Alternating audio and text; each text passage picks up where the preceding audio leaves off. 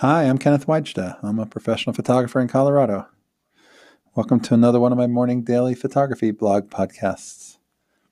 So, today I want to talk about composition.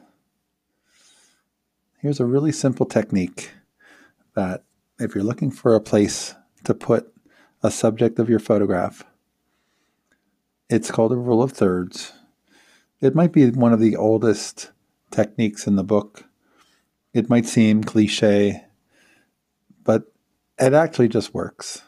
If you look at movies and the way cinematographers compose, if you look at newspaper and magazine ads and see the way models are posed and composed, it's a real useful situation.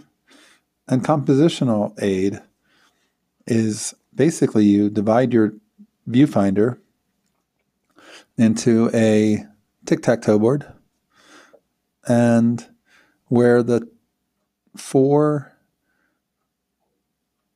parts of that tic tac toe board intersect, so either the top left, the top right, the bottom left, or the bottom right, you put something of strength in those positions.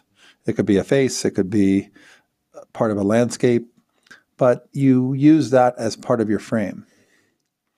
And the rule of thirds is a really good, simple way of when you're looking for some place to put somebody to put a face in that upper third position, top left or top right, but not in the center, you'll see that it creates a little bit more drama and maybe it reveals a little bit more based on what's in the other side of the photograph.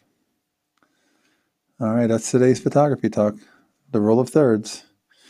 If you are unsure of what I was describing, just Google it. You'll see plenty of examples.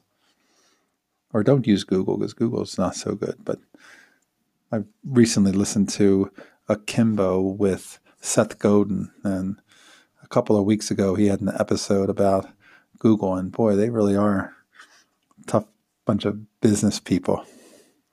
If you're interested in listening to another podcast, I highly recommend his it's Akimbo by Seth Godin.